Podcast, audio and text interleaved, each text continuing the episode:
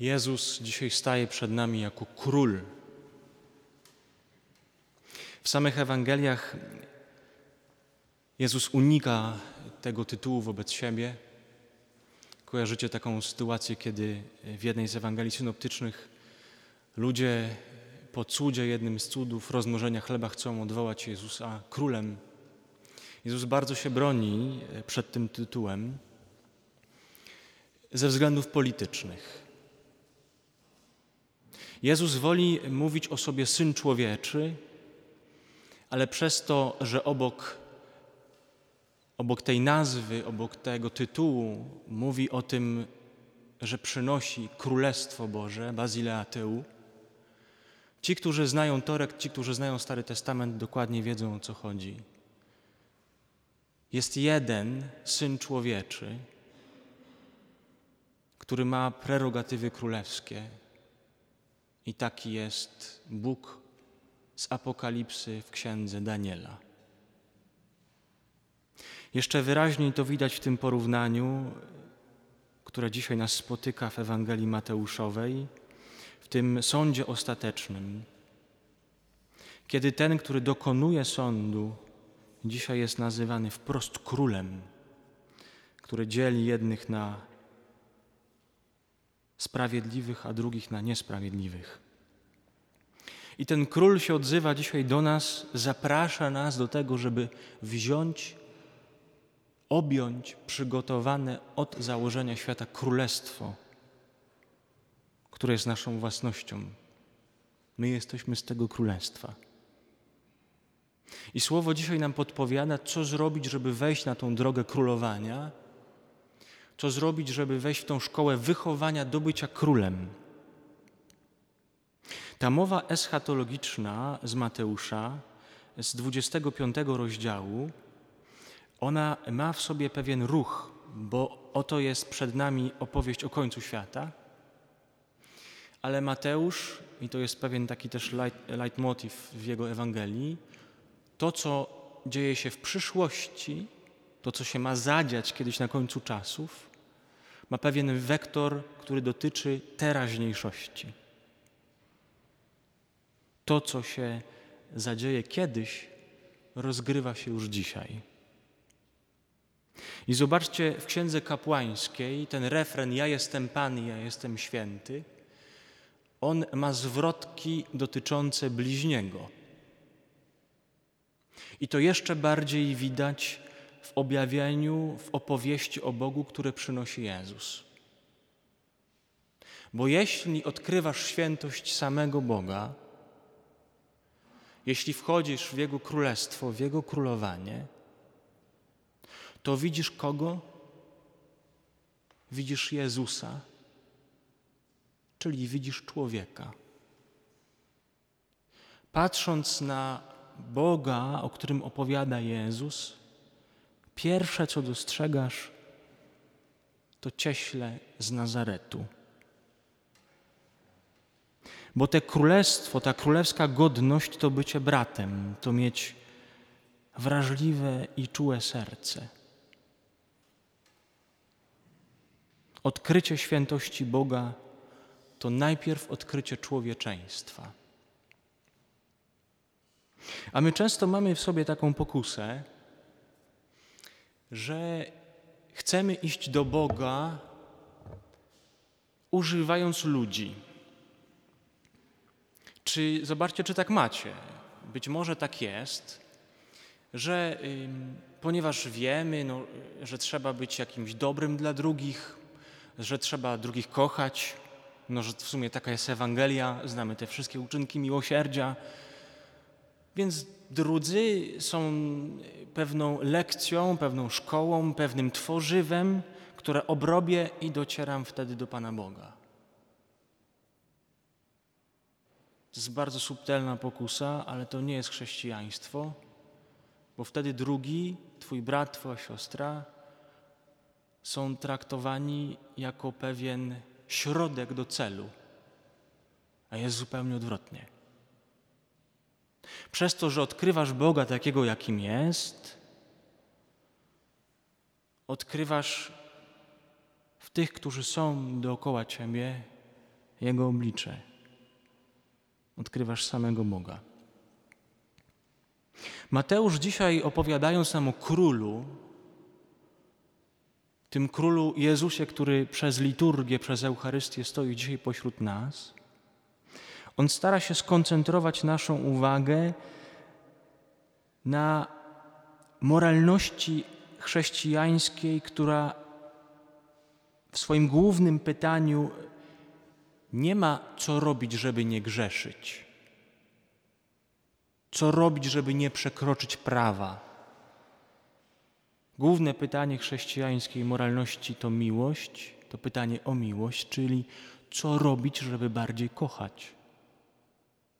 I zobaczcie, że sama liturgia, która jest naszą pierwszą nauczycielką, w spowiedzi powszechnej nam to już przypomina. U progu liturgii, dzisiaj też w spowiedzi powszechnej prosiliśmy o skruchę serca, prosiliśmy o dar przebaczenia i spowiadaliśmy się, że zgrzeszyliśmy myślą, mową, uczynkiem i zaniedbaniem. Czy jak robisz rachunek sumienia, czy myślisz o zaniedbaniu? Czy bardziej koncentrujesz się na grzechach? Jeśli myślisz też o zaniedbaniu, to dobrze, bo jesteś blisko pytania o miłość. Bo jesteś blisko pytania o umiejętność kochania. Mateusz w tej dzisiejszej Ewangelii próbuje dokonać pewnej teologicznej syntezy swojej narracji o Jezusie. Mateusz chce powiedzieć, że jesteśmy sądzeni na podstawie tego, co czynimy innym, ponieważ przez Chrystusa każdy jest bratem, bo Chrystus jest bratem Bogiem i to, co robimy wobec drugich, tak naprawdę jest sądem nad Nim, nad Jezusem. Ten podział na owce i na kozłów tak naprawdę jest przyjęciem wyroku i nazywaniem go. Wyroku na Jezusa, który dokonał się dzisiaj, teraz, w naszej codzienności.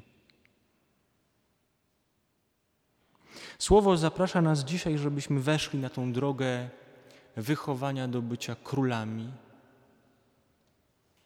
abyśmy przez miłość stali się jak Ojciec, abyśmy pozwolili założyć sobie koronę Królestwa, objęli dziedzictwo tronu Bożego.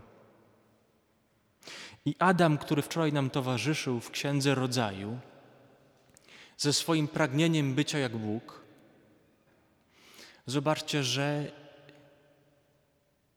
miał dobre pragnienie, słuszne pragnienie. Temu pragnieniu błogosławi Pan. My naprawdę jesteśmy zaproszeni do tego we chrzcie, żeby być jak Bóg. Tylko problem Adama nie polegał na jego pragnieniu, ale na tym, że nie poznał Boga. Inaczej, że nie pozwolił Bogu opowiedzieć o samym sobie, tylko posłuchał szatana, który próbował opowiedzieć o Bogu. I skłamał. Celem człowieka jest stanie się jak Bóg, a to się dokonuje, to się tworzy, to się robi w nas, kiedy kochamy, bo On kocha, bo On jest miłością. Pierwszym krokiem w tej szkole kochania, miłowania jest jednak przyjęcie siebie. I nie da się tego zrobić samemu, po swojemu. Zobaczcie, że Księga Kapłańska, którą słyszeliśmy dzisiaj jako pierwsze czytanie, po tym odkrywaniu świętości Boga, która jest zestawiona ze służbą, z życzliwością, z wrażliwością na brata, na siostrę, ona kończy się wezwaniem: kochaj bliźniego swego jak siebie samego. Wchodzimy w tę przestrzeń Bożego przyjmowania nas takimi, jakim jesteśmy już tutaj na Eucharystii. Już tutaj odkrywamy swoją godność, a spróbujemy jeszcze po Eucharystii, w czasie konferencji, podczas modlitwy, jeszcze bardziej posłuchać opowieści Pana Boga o naszej godności, wejść w szkołę Jego miłości, dać się pokochać, uczyć się przyjmować siebie takimi, jakimi jesteśmy.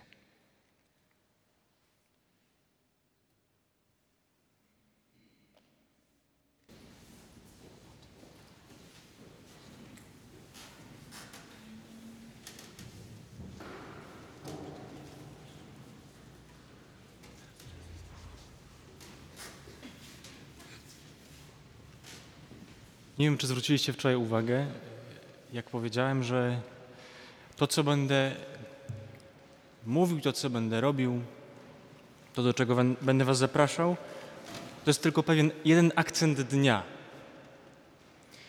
Rekolekcjonista nie jest głównym pracującym podczas rekolekcji. Głównym pracującym jest Jezus. To On jest zawsze Zbawicielem, to On jest zawsze najważniejszy, ale bardzo chciałbym, żebyście tak próbowali wejść w te rekolekcje, żebyście cały czas byli na rekolekcjach, obojętnie co robicie w ciągu dnia, to żebyście byli na tej swojej pustyni. Żebyście próbowali wejść w tajemnicę chrztu, bo to o tym, o godności chrzcielnej, o konsekracji chrzcielnej będą te 3 dni. Bóg Wszechmogący, Ojciec naszego Pana Jezusa Chrystusa, który uwolnił Cię z grzechu i odrodził z wody i Ducha Świętego, On sam namaszcza Cię krzyżmem zbawienia, abyś włączony do ludu Bożego wytrwał w jedności z Chrystusem, kapłanem, prorokiem i królem na życie wieczne.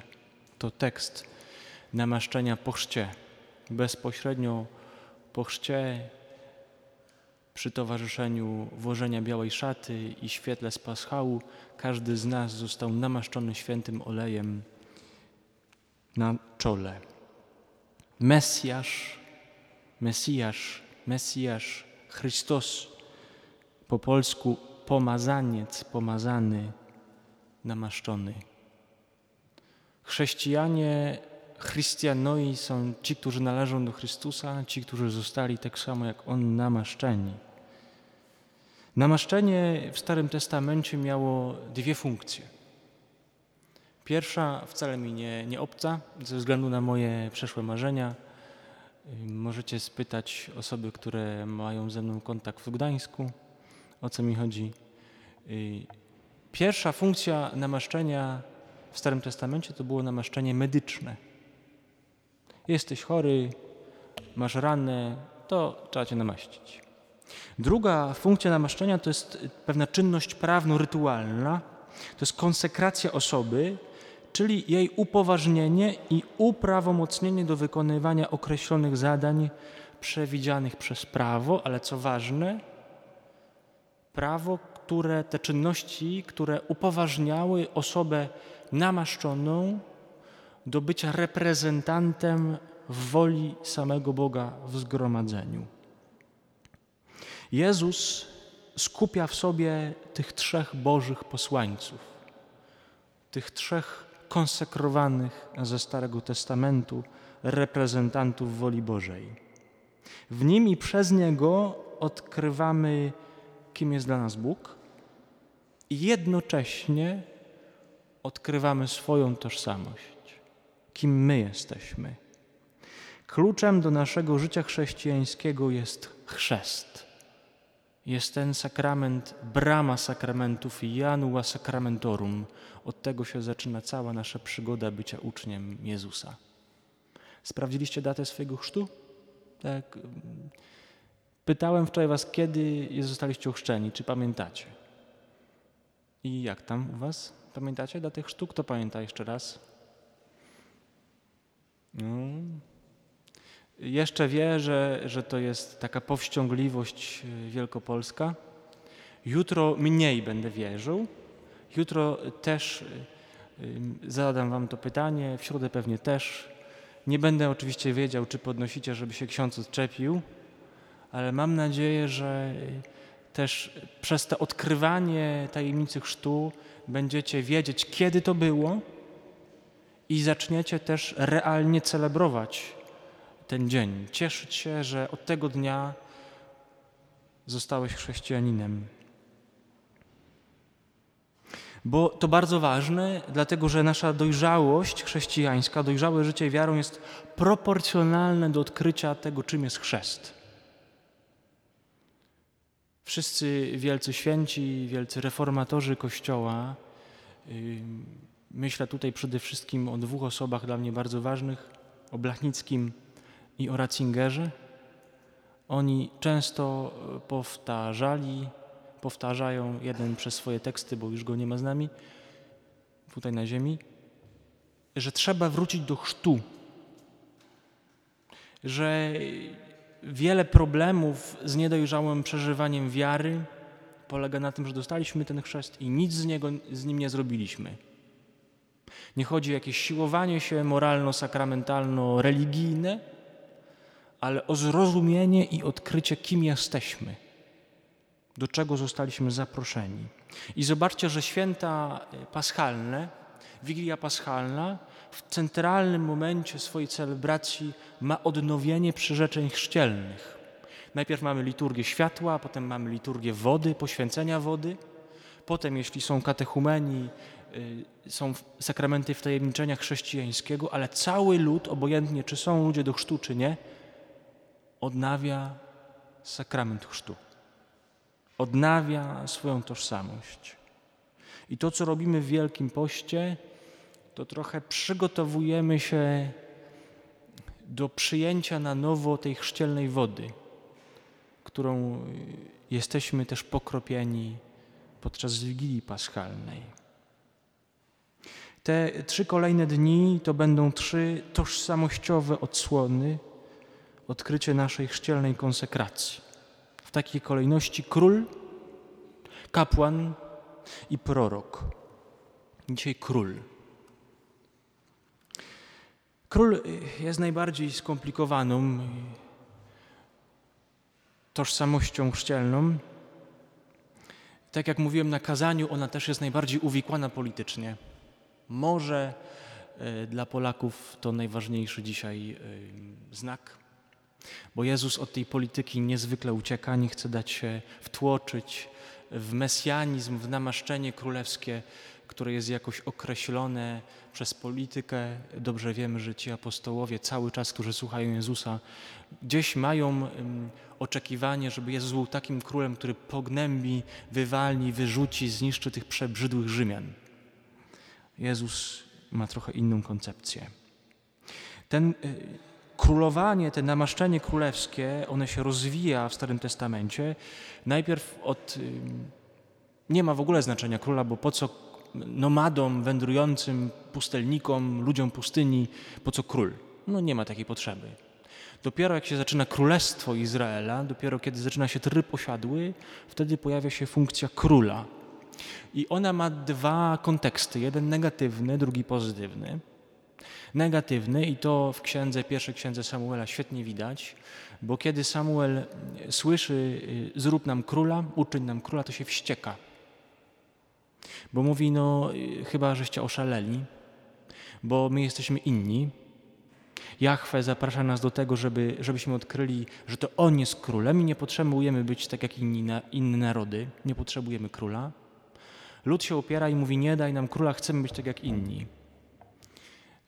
I Samuel skarży się Jahwe i dostaje pouczenie, polecenie, zrób tak, nie ciebie odrzucają jako proroka, ale odrzucają mnie. Ale jak to z Panem Bogiem bywa i On to uwielbia robić i to jest chyba jeden z Jego największych przymiotów, On potrafi z naszych różnych dziwnych pomysłów wyprowadzić swój, o wiele lepszy, potężniejszy. Z grzechu potrafi wyprowadzić łaskę, z przekleństwa błogosławieństwo i tak też się dzieje z tym tytułem króla, który Izraelici sobie wymyślają, trochę tworzą. Bo oto pojawia się na scenie historii zbawienia pewien pomysł na króla, którego wybiera sam Jahwe. Króla, który jest adoptowany przez Boga. Jeśli w Starym Testamencie pojawia się słowo dziecko i ojciec, to ono dotyczy Boga jako Ojca, a syn to jest naród. Naród jest synem Boga, naród jest dzieckiem Boga, a jeśli dotyczy indywidualnie, personalnie kogoś, to króla. Król jest synem Boga. Król ma ducha Jahwe. To król jest gwarantem wypełnienia Bożej woli, to król jest strażnikiem prawa, jest pośrednikiem między Bogiem a ludem, jest reprezentantem przed Bogiem swojego ludu, jest odpowiedzialny za lud przed Bogiem. Dlatego też to król troszczy się o świątynię i kult. A wykroczenie króla przeciwko Bogu szybko przynosi konsekwencje też na ludzie. Jeśli Dawid grzeszy, to nie cierpi tylko sam król, ale zaraz cierpi też także jego lud. Różnice pomiędzy Izraelem a ludami ościennymi jest ich wiele w rozumieniu królowania, w rozumieniu króla. Bardzo ważne, żeby zobaczyć to, że król ani za życia, ani po śmierci w Izraelu nigdy nie jest przedmiotem kultu. Zawsze król jest pewnym reprezentantem samego Boga. Dlatego też wyłonienie króla ma pewne dwie linie. Pierwsza linia to jest akt kultyczny, a dopiero potem świecki. Wyłonienie króla, namaszczenie na króla, obwołanie króla najpierw jest w świątyni, a potem w pałacu. Namaszczenie w świątyni ma charakter właśnie nazwania synem. Bóg Ojciec, Król Syn. I tutaj należy szukać pewnego sakramentalium, albo wprost w ogóle sakramentu, który był w średniowieczu. Dodatkowy sakrament dla pomazańców pańskich, dla królów. Można to, te intuicje świetne znaleźć na pewnej słynnej platformie internetowej, w pewnym serialu opowiadającym o królowej. I tam też jest namaszczenie. Namaszczenie, które ma charakter niezwykle intymny. Cały świat zastyga, wycofany jest, bo oto to namaszczenie jest pewną opowiedzią, indywidualną opowieścią Boga o Tobie. Tam nikt nie ma dostępu. Bóg przez to namaszczenie Ciebie wybiera i mówi tylko tak, jak Ty potrafisz zrozumieć. To jest spotkanie, używając obrazu biblijnego, spotkanie kochanków. Pocałunek króla swojej oblubienicy. Jest też sporo psalmów królewskich, które opowiadają o tym, co to znaczy król. One też wydobywają tą podstawową figurę króla, którym jest Dawid. Dawid, wzór króla. Jezus w Ewangeliach będzie, tak jak powiedziałem też na kazaniu, miał pewien dystans do tego tytułu mesjańskiego króla ze względu na politykę. Ten sekret mesjański będzie przede wszystkim sekretem ze względu na pewne umoczenie polityczne.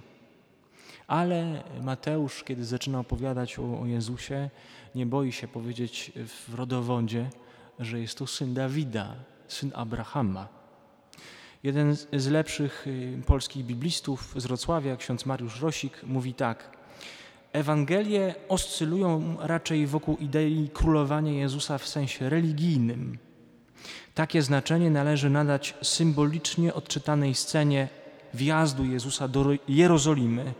Oto król Twój przychodzi do Ciebie łagodny, siedzący na osiołku, źrebięciu oślicy. W takim kontekście należy widzieć także Mateuszowe wskazanie na gest nałożenia cierniowej korony Jezusowi podczas Jego męki oraz wyznanie samego skazańca. Tak Jestem królem, skazańca, oczywiście z wielkiej litery. Godność królewską Jezusa uwidacznia także napis zamieszczony na krzyżu w Ewangelii Janowej: Jezus Nazarejczyk, król żydowski. Posłuchajcie teraz proszę pierwszego rozdziału, 16 rozdziału pierwszej księgi Samuela. Pan rzekł do Samuela: napełnij twój róg oliwą i idź. Chcę cię posłać do Jessego Betlejemity, gdyż upatrzyłem sobie króla wśród jego synów.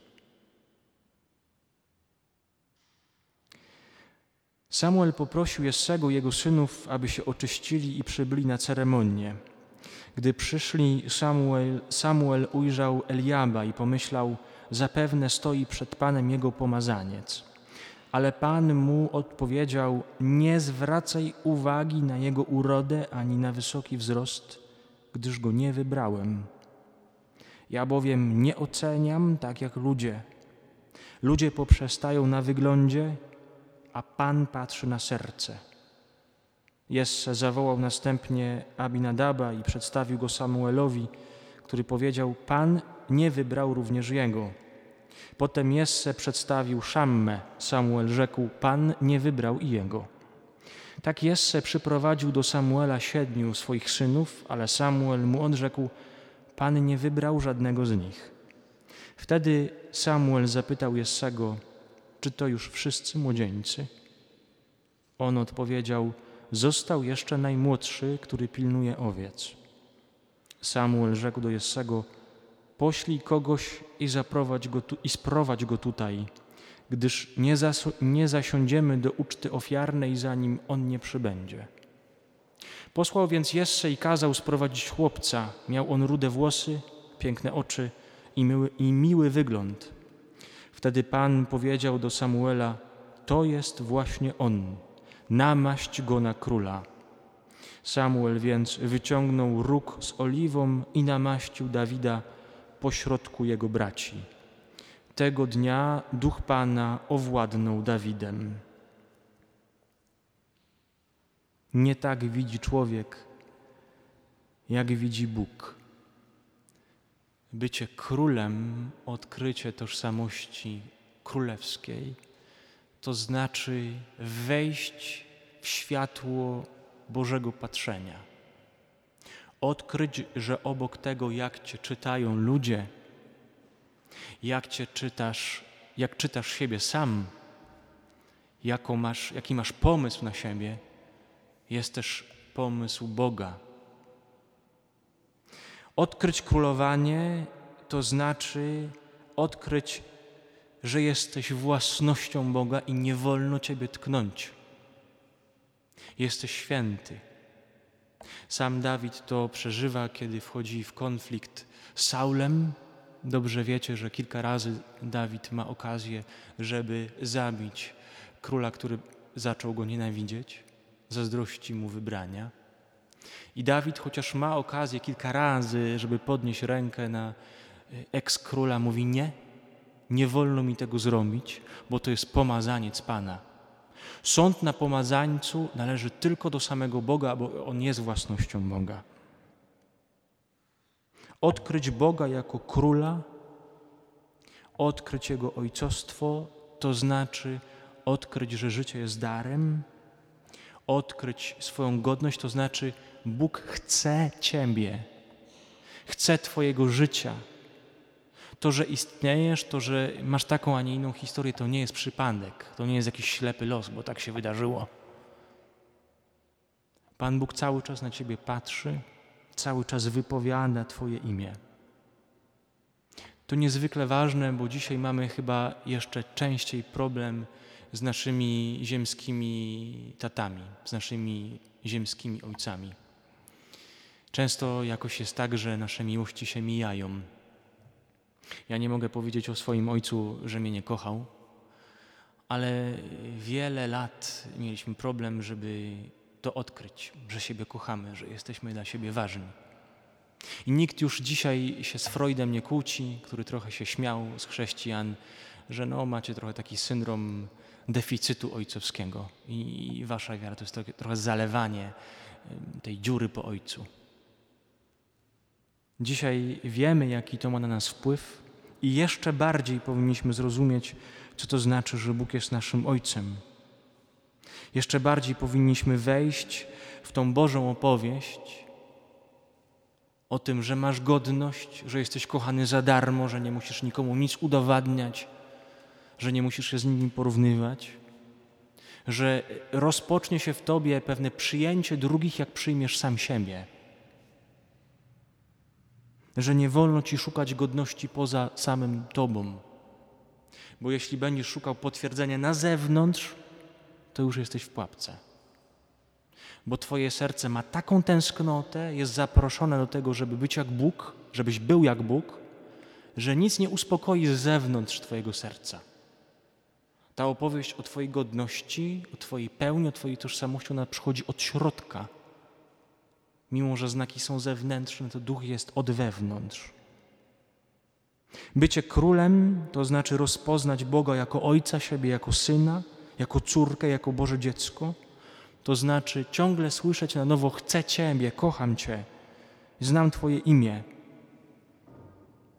To jest wejście, pozwolenie się Bogu zabrać na kolana. To jest starożytny gest przyjęcia przez Ojca. Rodzi się dziecko. Ojciec bierze niemowlaka na kolana i mówi: to jest moje dziecko. Ja się go nie wstydzę, to jest moje dziecko. Ja się do tego dziecka przyznaję. Odkryć Chrystusa, poznać Boga, to najpierw przyjąć siebie. Włożyć Jego szatę królewską, to znaczy uczyć się być jak Bóg, ale najpierw przez całkowite przyjęcie siebie, swojej historii, swojego człowieczeństwa. Zobaczcie, że do tego też nas zapraszała modlitwa po komunii na dzisiejszej Eucharystii. Ojcowie Kościoła powtarzali często: tylko to, co przyjęte, może zostać zbawione. Spróbujmy teraz w modlitwie, na adoracji wejść w te Boże patrzenie. Spróbujmy podczas tej modlitwy odkryć wszystko to, co jeszcze jest w nas pewnym oskarżeniem, pewnym porównywaniem, pewnym nieprzyjmowaniem siebie, swojej tożsamości, swojej godności. Pozwólmy dzisiaj w naszych sercach na nowo dać się namaścić Królowi, na nowo stanąć przed Nim i odkryć, jak bardzo jesteśmy cenni w Jego oczach.